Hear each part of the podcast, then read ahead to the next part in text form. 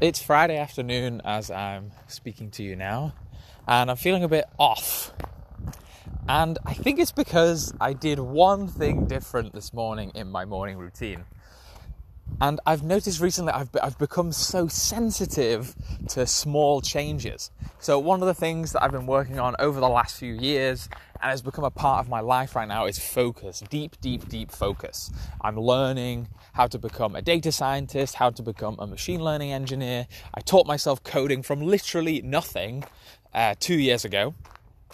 Started just about two years ago.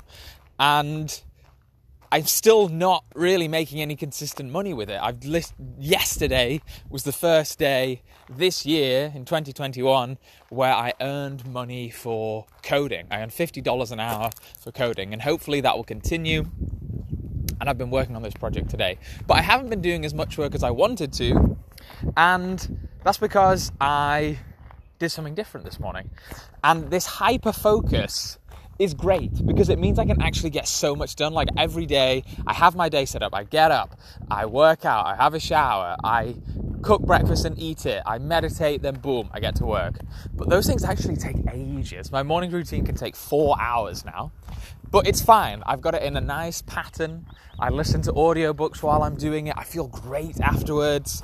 And really, when I sit down, boom, I'm focused, I'm in, and I'm ready to just destroy. And all my work is super high quality. I know every single day I'm making great progress.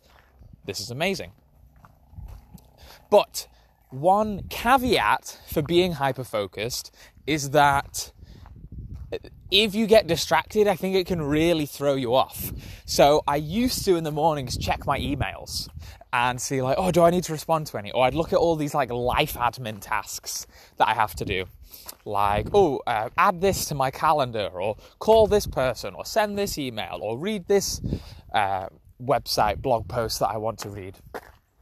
And I would do some of those. And then I would find if I did them and went to my work, my work was always way poorer quality. And there was a big shift that had to happen be- be- between life admin and deep coding work. And they just require two different mindsets.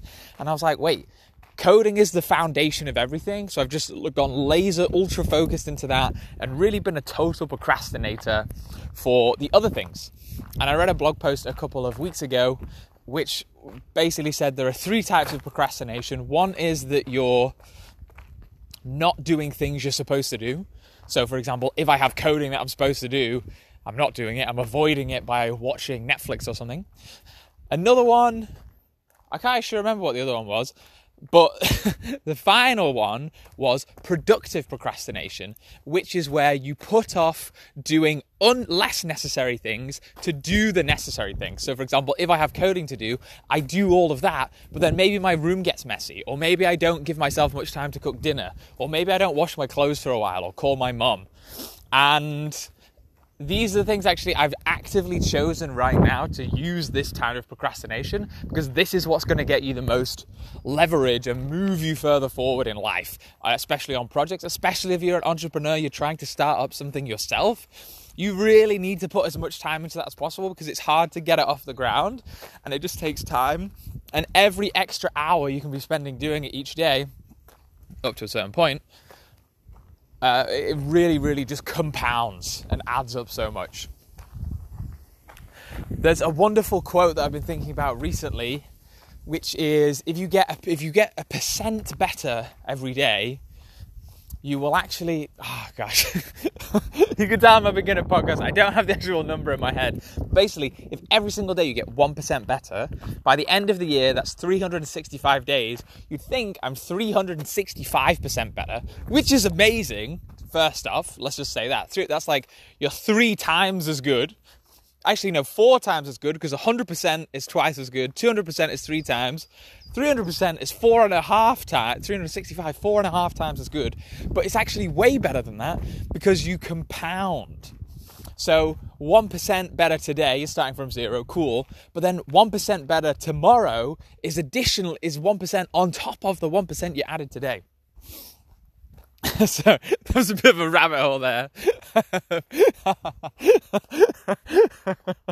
oh gosh, I get too excited about these things.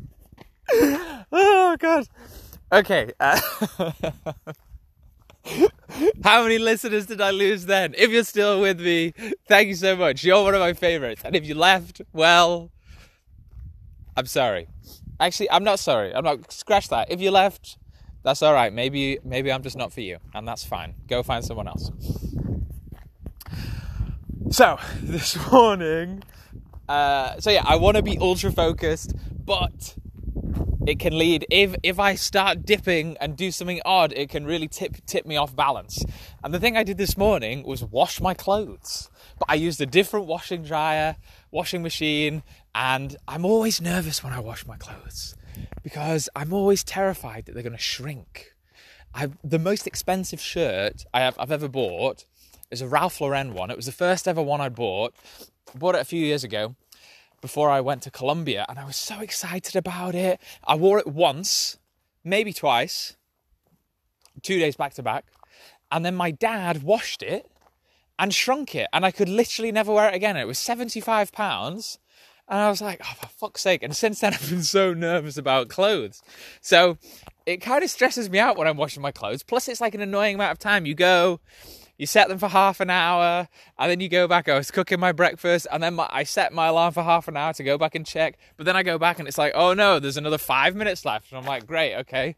Well, I'll go back and come back in another 10 minutes. And then I come out, and I put them in, and then I have to sort out like which clothes can be tumble dried, which ones can't be tumble dried, and then like take those ones away, put the tumble dryer on. But I don't want to put it on too long because what if the tumble dryer shrinks my clothes? So I come back, take the clothes out of the tumble dryer, but they're still wet because I haven't tumble dried them enough. Ah! and then I take them back, have to hang them up. I hang them up outside. Oh, but then 20 minutes later it starts raining, so I have to take those inside. Oh, God.